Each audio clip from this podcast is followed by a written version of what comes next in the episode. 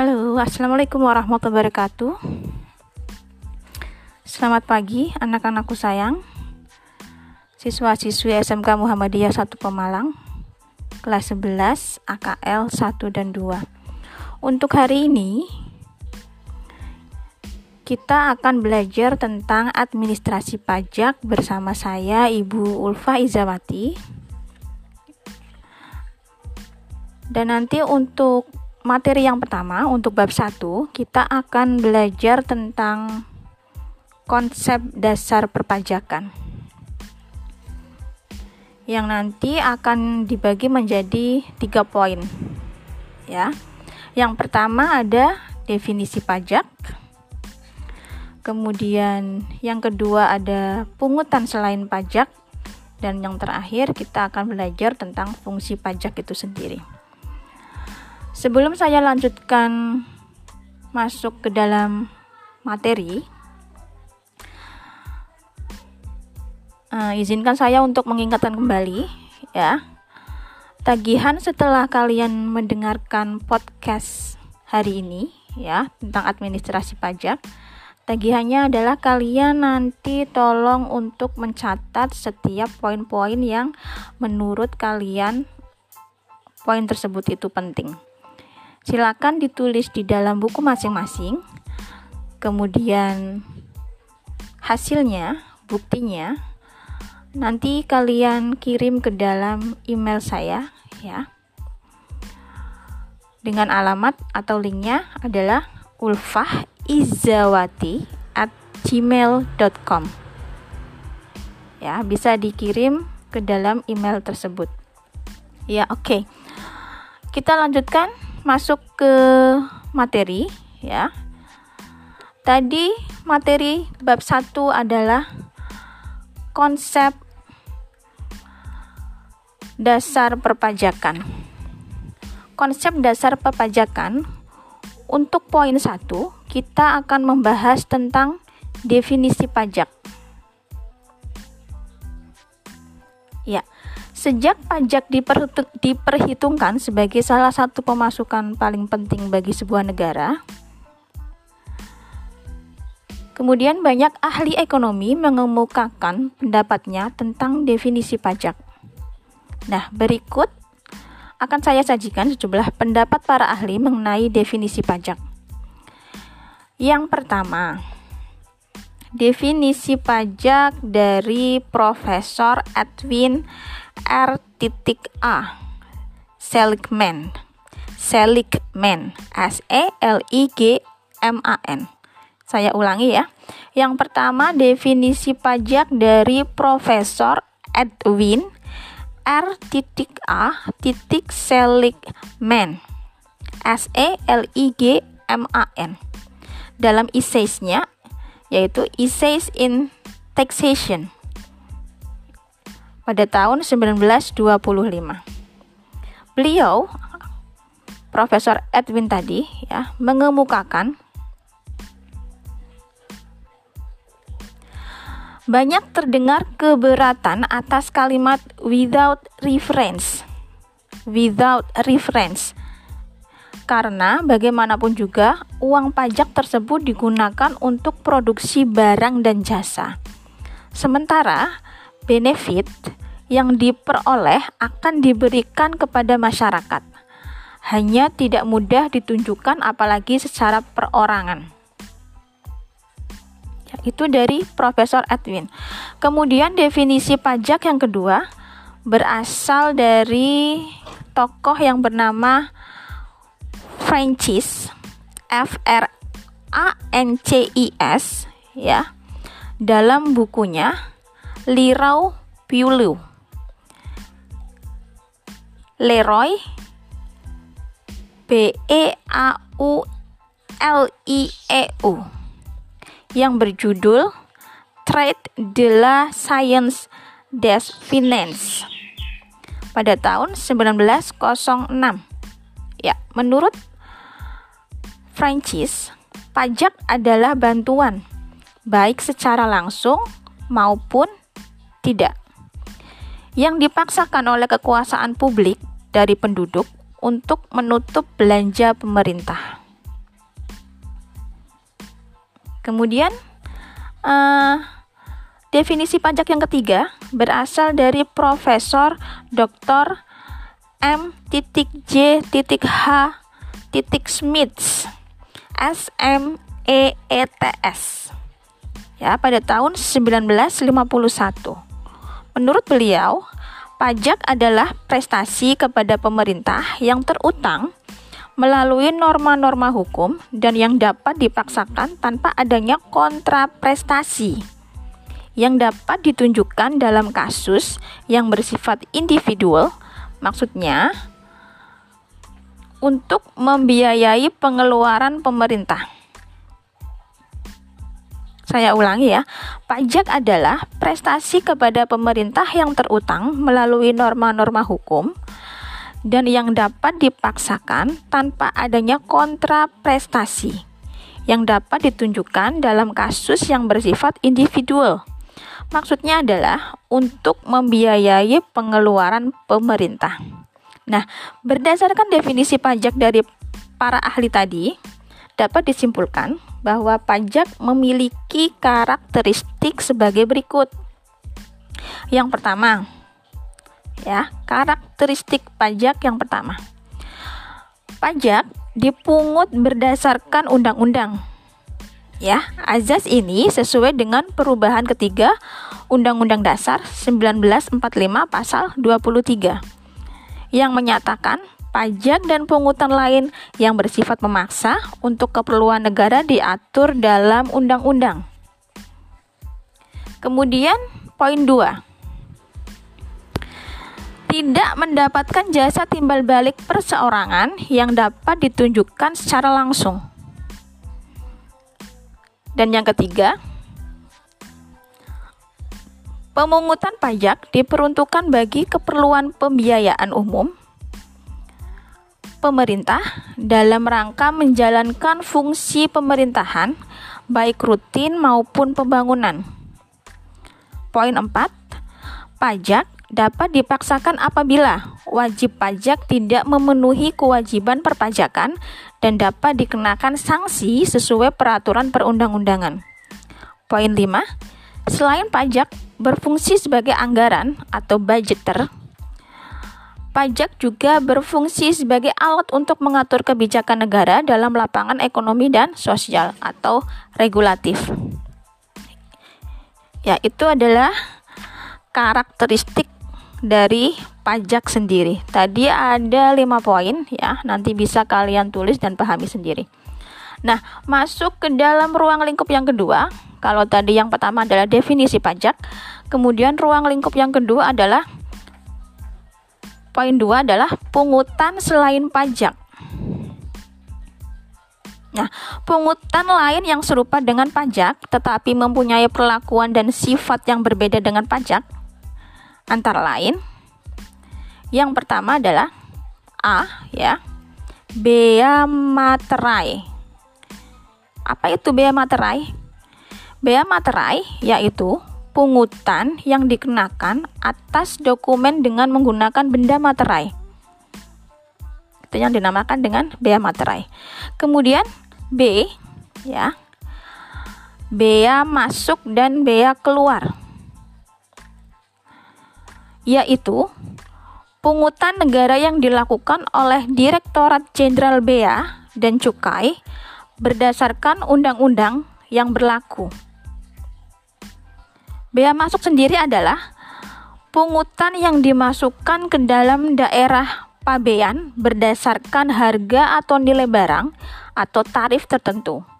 Sedangkan bea keluar adalah pungutan yang dilakukan atas barang yang dikeluarkan dari daerah pabean berdasarkan tarif yang sudah ditentukan. Kemudian next masuk ke dalam poin C yaitu cukai. Apa itu cukai?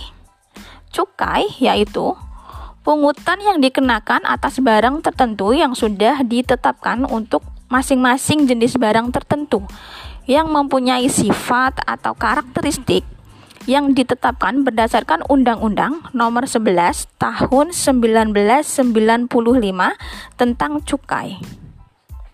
Kemudian D. ada namanya retribusi. Ya. Retribusi yaitu pungutan yang dikenakan sehubungan dengan suatu jasa atau fasilitas yang diberikan pemerintah secara langsung dan nyata kepada pembayarnya. Nah, retribusi pada umumnya mempunyai hubungan langsung dengan kembalinya prestasi karena pembayaran tersebut ditujukan semata-mata untuk mendapatkan prestasi dari pemerintah.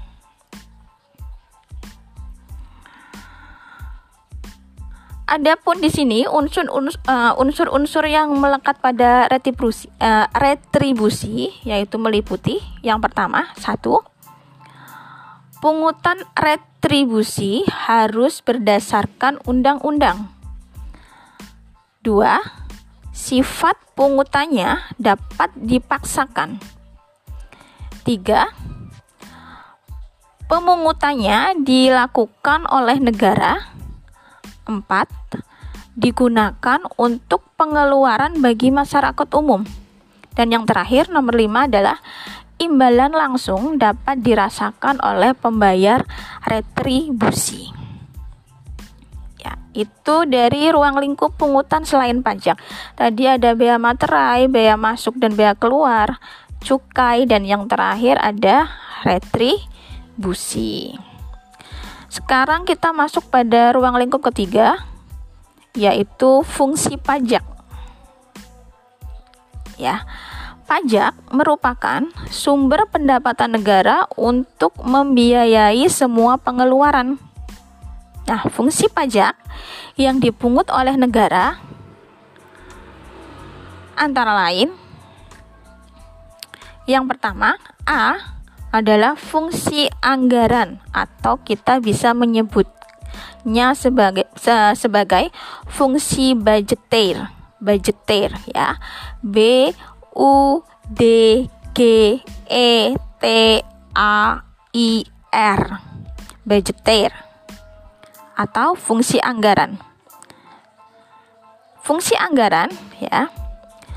Di sini pajak berfungsi sebagai sumber keuangan negara yang diperuntukkan bagi pembiayaan pengeluaran pemerintah, baik pengeluaran rutin maupun pengeluaran pembangunan, sarana dan prasarana ekonomi, sosial, dan budaya. Dan apabila masih terdapat sisa dana yang digunakan untuk membiayai pengeluaran negara, maka nanti sisa dana tersebut dapat disimpan sebagai tabungan pemerintah. Contohnya, di sini adalah misalnya dimasukkannya pajak dalam APBN sebagai penerimaan dalam negeri. Itu dari fungsi budgeter atau fungsi anggaran. Kemudian fungsi pajak yang kedua adalah fungsi mengatur atau regularence R E G U L A R E N D. Nah, di sini pajak digunakan sebagai alat untuk mengatur kebijakan tertentu di bidang ekonomi, politik, sosial, budaya, pertahanan, dan keamanan. Contoh fungsi ini antara lain ya, yang pertama, proteksi terhadap barang produksi dalam negeri dengan dikenakan PPN impor untuk belanja impor barang. Itu contohnya. Kemudian contoh yang kedua. Sebagai sarana untuk mendorong ekspor dengan cara mengenakan pajak 0% untuk ekspor barang. Dan yang ketiga, minuman keras dikenakan pajak yang tinggi Nah, sehingga dengan cara tersebut konsumsi minuman keras dapat ditekan. Kemudian yang keempat, barang mewah dikenakan PPN BM yang tinggi untuk mengurangi konsumsi. Ya. Tadi fungsi anggaran, kemudian yang kedua ada fungsi mengatur. Nah, yang ketiga ada fungsi pemerataan pendapatan atau redistribution. Redistribution biasa ya. Nah, pajak yang dipungut oleh negara selanjutnya akan dikembalikan kepada masyarakat dalam bentuk penyediaan fasilitas publik di seluruh wilayah negara. Contohnya, di sini terdapat berbagai macam tarif yang dikenakan kepada wajib pajak. Nah, dengan tarif progresif, maka wajib pajak yang memiliki pendapatan lebih besar akan dikenakan pajak yang lebih besar pula. Peranan pajak sebagai alat pemerataan pendapatan sangat penting untuk menegakkan keadilan sosial. Kemudian next kita menuju ke fungsi yang keempat, fungsi poin D. Ada fungsi legalitas pemerintahan atau kita bisa menyebutnya dengan representation. Pemerintah membe membebani pajak atas warga negara dan warga negara meminta akuntabilitas dari pemerintah sebagai bagian dari kesepakatan.